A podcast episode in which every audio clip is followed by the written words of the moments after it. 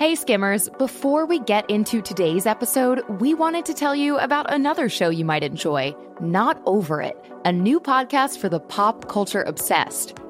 Join Pop Sugar's editors each week as they break down the latest and greatest in entertainment. If you're the person in your friend group everyone turns to for info on the latest celeb breakup, a new Spotify playlist, or a TV rec, then check out Not Over It on the iHeartRadio app or wherever you get your podcasts. All right, let's get into the show. The MBA degree is quite popular. There is a perception that it creates a certain type of professional in the world. And so I think people make choices based on that perception without really asking themselves, what is it that I want to gain or learn from business education? I'm Carly Zakin. And I'm Danielle Weisberg. Welcome to 9 to 5 ish with the Skimm. We've run into so many questions over the years and had so many moments where we needed advice, and we got it from women who'd been there. And that's what we're bringing you with this show. Each week, we're helping you get what you want out of your career by talking to the smartest leaders we know. Because we know your work life is a lot more than nine to five. All right, let's get into it. Today, our guest is Erica James. She is the Dean of the Wharton School of the University of Pennsylvania, which is the oldest business school in the country. When she became the dean last year, she became the first woman and the first person of color to lead the school in its 140 year history. Before joining Wharton, Dean James was the dean of the business school at Emory. Dean James, thank you so much for joining us today. Welcome to 9 to 5 ish. Thank you, Carly. Excited to be here. Very excited to have you. So, before we jump into the conversation, we're going to start with a quick lightning round. Quick questions, quick answers. Are you ready? I'm ready. All right. First job on your resume Burger King.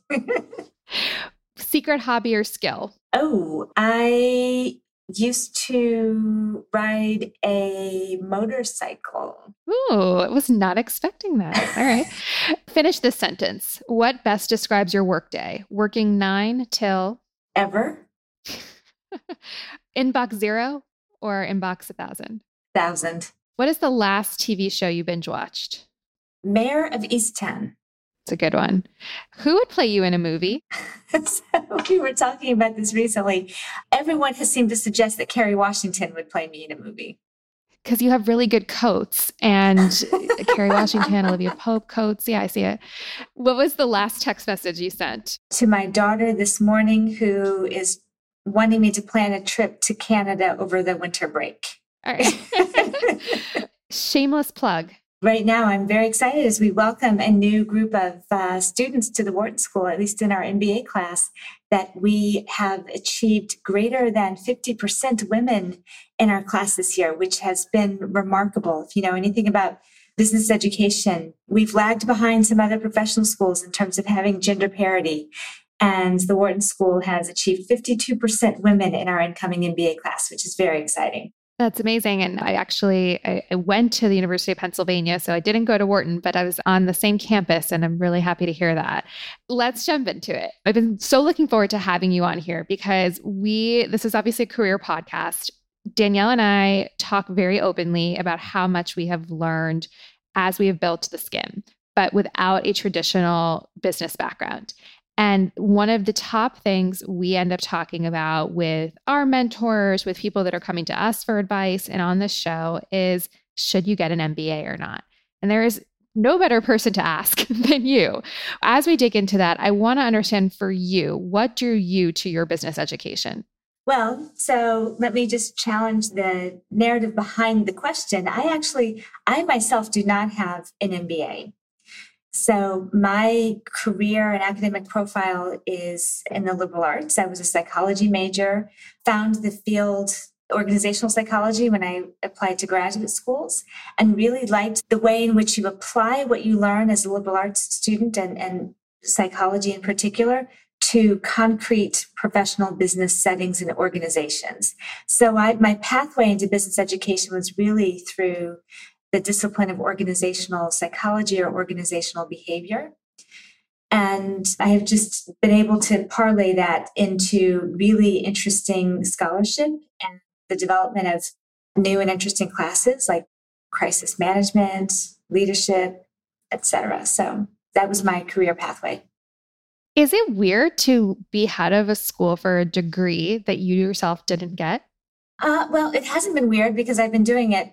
You know, I was dean at Emory for a while. I've been now dean here for just over a year.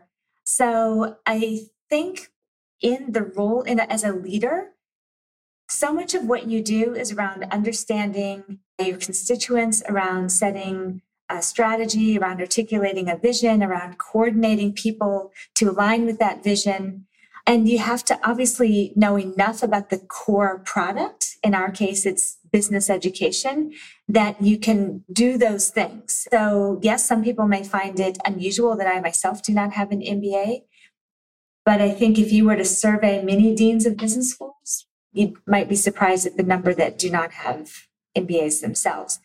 I mean, I love hearing that and then like calling this out because I think, and I'm going to really draw my own personal experience here, which is I have a lot of pride that I went to Penn, but I also, I think personally, really was at a very, very liberal arts collegiate path and was on a campus where there's one of the best business institutions you're now the dean of right right there and I lived with a, you know, a group of girls and, and half the girls I lived with went to Wharton. The other half were also on this liberal arts path. And I always had such, such deep insecurity around not feeling like if I went into that business school building, if I took a class, I belonged, that it was so outside of my own skill set. I, I felt like that's just not for me. And I really want to dig into how you yourself made that actual like pivot from a liberal arts background that many of your peers also have to really feeling like you actually know how to leverage that into business. And obviously, it's worked out quite well for you given where you are today. But that's been my journey. It's just a struggle to like feel like you belong in kind of the business world when you have that creative foundation. And I would just love to hear from you on, on that. Yes, so I think that the fields are not as polarized as we oftentimes believe them to be. So, for example, even within the liberal arts, there are math majors and physics majors and chemistry majors, economics majors, people who are studying disciplines that are quite quantitatively focused. Likewise, in business education, yes, there are strong emphasis on quantitative skills, but there are also, at least at the Wharton School, we have healthcare, we have legal studies, we have management and leadership. So we have aspects that are not necessarily perceived to be hardcore quantitative courses. And so I think what I try to get people to understand is that the more we can create holistic learning experiences and opportunities for ourselves, it's the combination of those skills.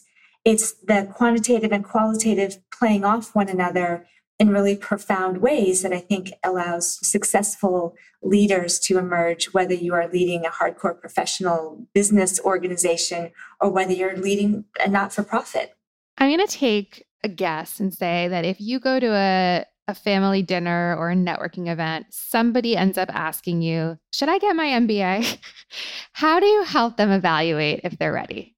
So I think the first question is why are you even considering this? What do you know about the MBA degree?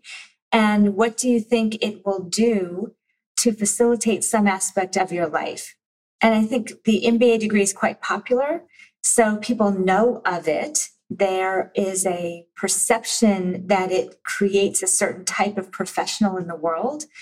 And so I think people make choices based on that perception without really asking themselves, what is it that I want to gain or learn from business education?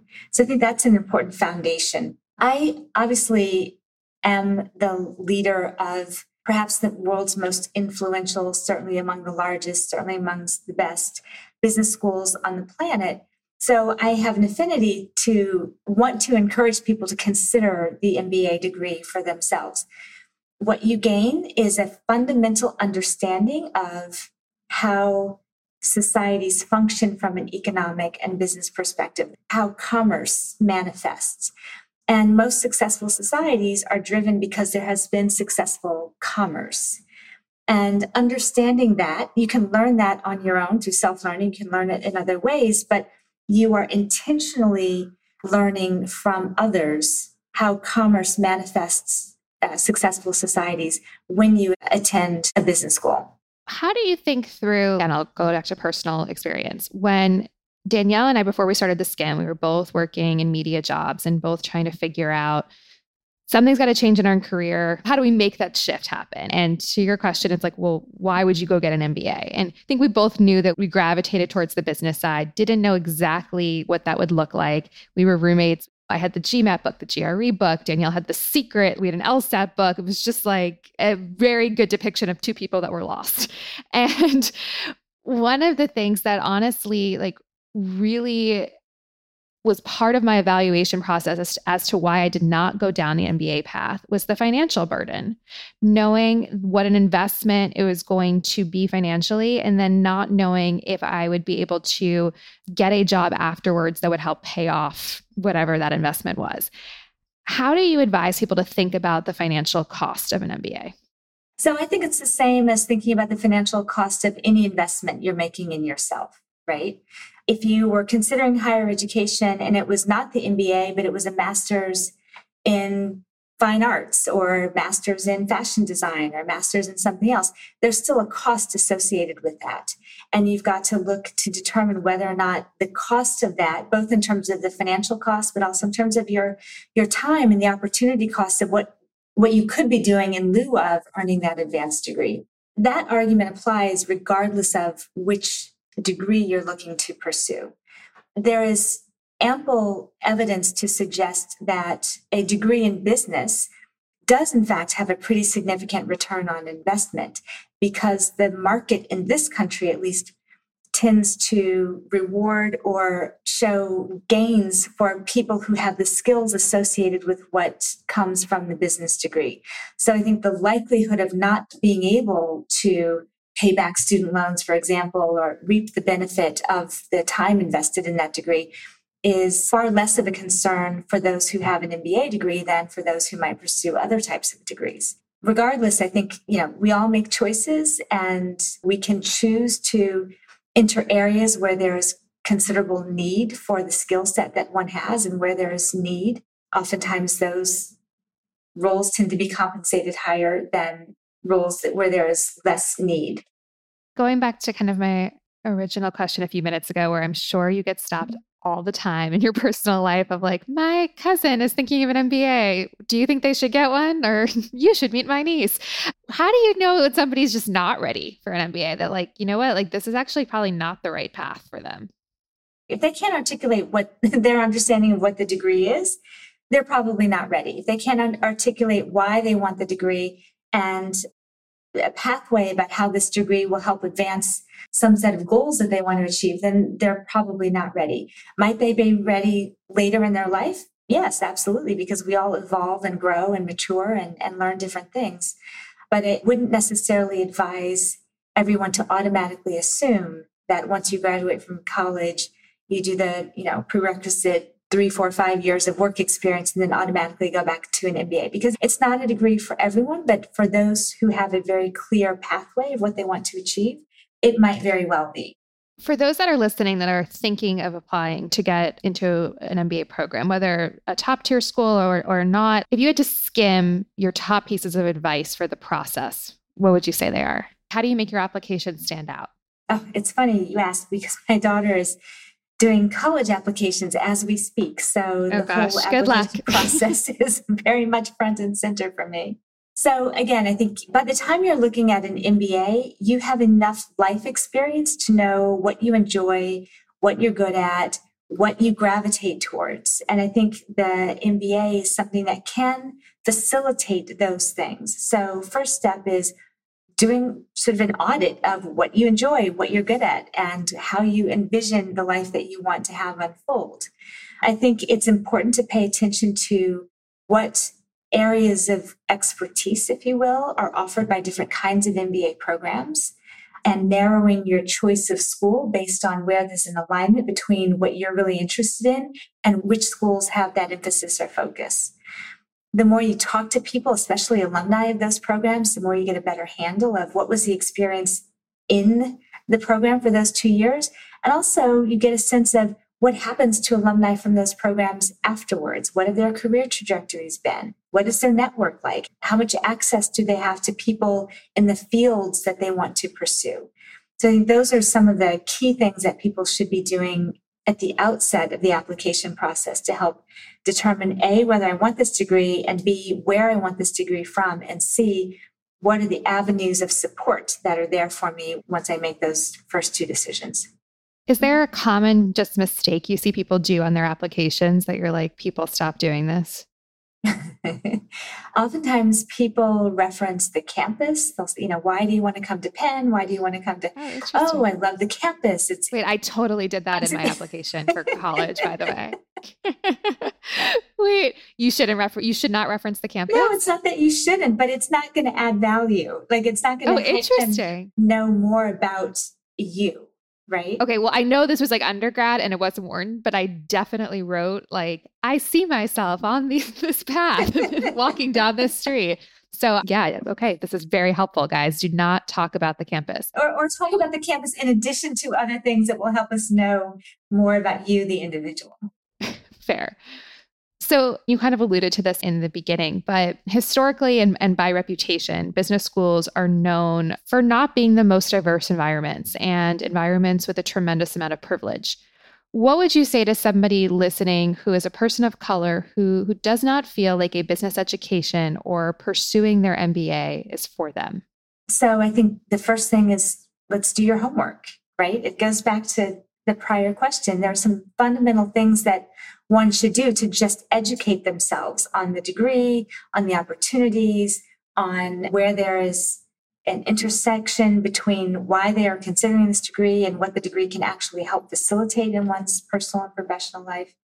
I would also say that I think it's pretty much a misnomer that there is a monolithic homogeneous population that attends business schools the number of people who come from different parts of the country, who come from different parts of the world, who come from different socioeconomic backgrounds, who come from different racial and ethnic groups, who come from different sexual orientations, all of those things, we're seeing far more diversity within the business school pipeline and application base.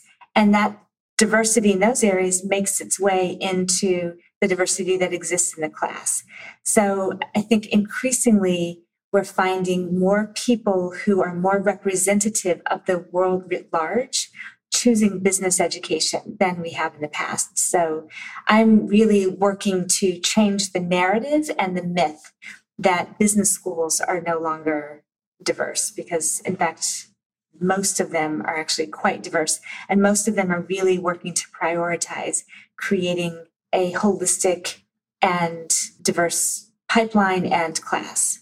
You have been the first a lot in your career. What do you say to students or those listening who might be the first themselves? What has those experiences taught you? It has taught me you may be the first, but you should not be the last. And there's a real responsibility associated with being in these positions because they are a bit more visible. People see you and recognize what you have done, and they're looking for how they can see themselves in you. And just like every step of the way in my career, there were people all genders and races and backgrounds that supported me.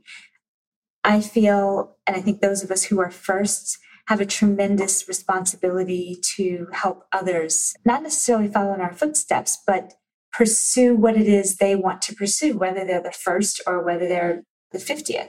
In your own career, you've studied crisis management, you've helped companies overcome their own obstacles, and you're also really known for bringing a straightforward and a little bit of a different leadership style to business education. How would you qualify or classify what that style is? I think what I try to do is be a very human leader.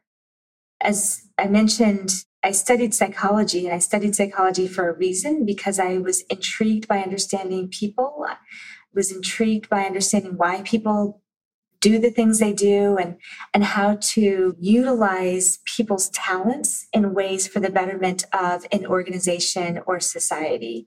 And so I think that my leadership has largely resonated with those elements of my interests and background in terms of really focusing on people. So, yes, of course, we have hardcore objectives that we're trying to achieve. We have goals that we want to manifest.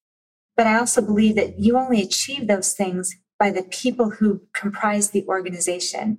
And if they're not feeling tied to those goals, if they're not feeling inspired, if they're not feeling enthusiasm for the colleagues that they're working with, you're not going to achieve, the organization is not going to be successful. So I think what I've tried to do is really spend perhaps an inordinate amount of time on understanding how do I work with the people in the organization and let the people do the activity that leads to their own personal fulfillment, which then ultimately leads to the fulfillment of the organization's goals. This past year has obviously been such a crazy year for many reasons for everybody, but also specifically for anybody in a position of leadership, where it's really tested different types of leaders. It's forced so many issues to the forefront at once in, in many cases. Talk to me a little bit about the change that we're seeing around what being a leader means. I think what I've observed most this past year is the fundamental need to create environments of empathy. Everyone is going through so many challenges, so many new circumstances. In some cases, for some people, so much heartache and pain and suffering, or confusion or ambiguity. And to believe that we can function and operate in the same ways that we had outside of this pandemic that we found ourselves in, that's not a, a reasonable assumption. So I think the more we can have a level of empathy and patience with one another, the more likely we will get through this together. I think it also requires that leaders have to be attuned to the people that they work with in new and different ways. So it's not just let's look at the goals that you've outlined, but let's look at all of the things that you have on your plate. Not only all of the same work goals that you had, but now you're managing your three year old's school situation at home. Now you are dealing with a spouse who may not be employed any longer. Now you are dealing with the healthcare of your parents in different ways. So I think all of those things now are part of the workforce and leaders have to be attuned to that and factor those things in to the expectations that they have for when and how much things can get done. Are there leaders that you've studied from afar, or maybe not afar, but I'm assuming afar from this past year that that you've learned a lot from? So, I tend to learn a lot from people and situations that oftentimes are sort of outside of my regular environment. So I'll give you a perfect example.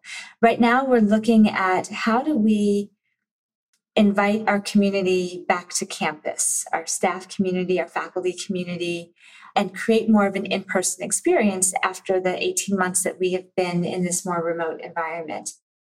And there are some things that we're going to have to be dealing with that we've not dealt with in the past. For example, uh, if we have masks in the classroom, well, there are implications for that. Where can we learn about the challenges that other organizations have had with something similar? Well, the airlines have had to institute masks on airplanes. They've had to have their frontline workers, such as their flight attendants, ask and monitor and, and deal with passengers who may or may not want to be wearing masks. So the equivalent for us is we have faculty going into classrooms with students who may or may not to, you know, abide by a mask policy? How do we prepare the organization, our, our student population, our faculty, our staff for that new context? I'm going to learn from what happened at the airlines, right? So yeah. those are ways in which I think I seek people and situations that are related, but perhaps tangential to a business school, if you will. What is the greatest change in your own leadership style that you've seen from before the pandemic to today? I am generally quite competitive. Like I, I want to, not necessarily for me, but for whatever group or organization that I'm leading, I want us to be recognized as among the best in what we do. And I realized over this past year and a half that that's not always the right or best metric. And so I've had to think about, well, what does really matter in this period of time? And it's not necessarily about being the best, it's about being the best for a particular purpose. It's about being the best place to meet the needs of our employees. It's about being the best place to meet the educational experiences for our students, recognizing that how we're operationalizing best may be very different now than it was two years ago. And we have to be okay with that. I want to move to our listener questions. This was from Annalise. Annalise says, Is getting your MBA worth it if you don't want to switch industries and want to stay in your field? It seems like you would be losing out on experience in your current field. Great question, Annalise. That is a great question. And I think this is where it might be very industry specific. So, for example, there are some industries for whom the most valued degree is the engineering degree. And getting an MBA might help you have a better sense about what happens in the organization, but it might not necessarily be valued by your industry. So, there, I think you have to really weigh the trade offs. I also think you have to look at the sort of short and medium term versus the longer term. The MBA degree is going to provide value to you over the span of your career, whether or not you remain with a particular organization or even with a particular industry.